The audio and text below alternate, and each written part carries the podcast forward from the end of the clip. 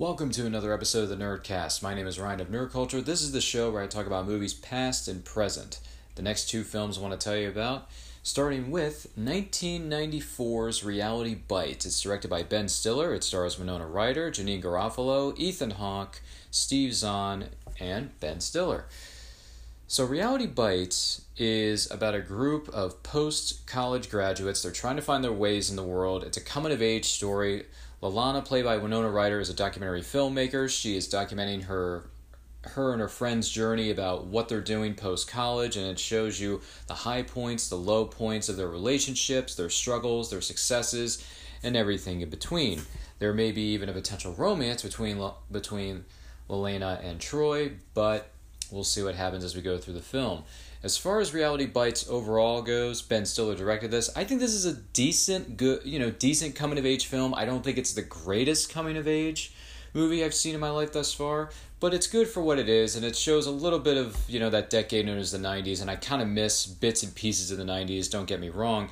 The cast is really good. There's some really good chemistry between the main four characters. I think they do a good job there's some comedic moments for sure. Uh, they're not 100% laugh out loud moments, but the, for the comedy and the situation, the atmosphere that they're building in this movie, it works and it works pretty well.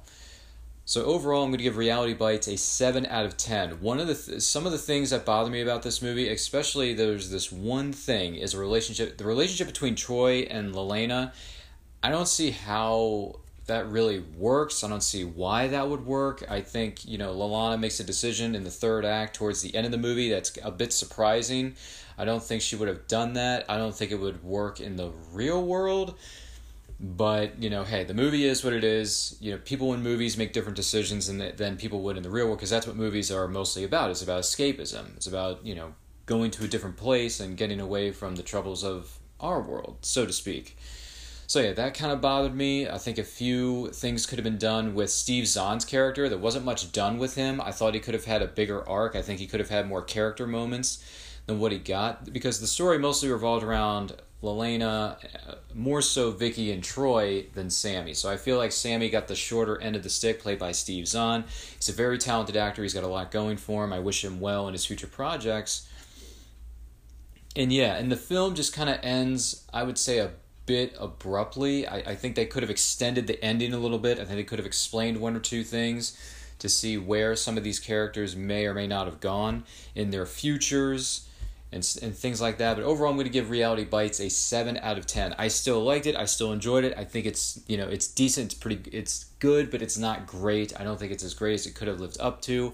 I think there's some loose ends that could have been uh, one or two loose ends that could have been tied up better. I think a few explanations about certain character motivations could have been thrown into the mix for good measure. So that's my thoughts on Reality Bites from 1994.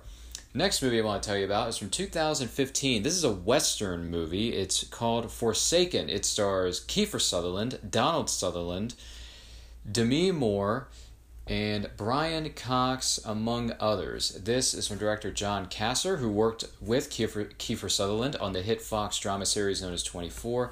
Set in the 1800s, post Civil War, it's about a former war hero slash gunslinger played by Kiefer Sutherland. He returns home to make up for lost time with his loved ones, more specifically, his father, played by the great Donald Sutherland in this case. And, you know, their land is trying to be bought by a greedy uh, person who wants to bring in, you know, more businesses, wants to bring in the railroad, played by Brian Cox and he's trying to get everyone to sell off their land. Donald Sutherland is also the town's preacher, so he, re- or excuse me, Donald Sutherland is the town's preacher, and he refuses to do so. So the son has to figure out do I, you know, just move on with my life or do I have to return to a life of violence which he, you know, wants to leave behind? Have we seen this story in other westerns? Yes. Has it been done better or worse? I would say in both sides of the coin, yes. But for me, I thought Forsaken is a really, really good western. It's a slow build, it's a slow burn, the tension builds up. Really good solid dramatic acting from both father and son, Donald and Kiefer Sutherland. And Demi Moore, I haven't seen Demi Moore in a film in a long, long time. So to see her come in here in this Western playing a former love interest of Kiefer Sutherland's character, she did a really good job with the scene she was given. She plays this character so, so well. Her acting is, uh, it's phenomenal in this movie, I think.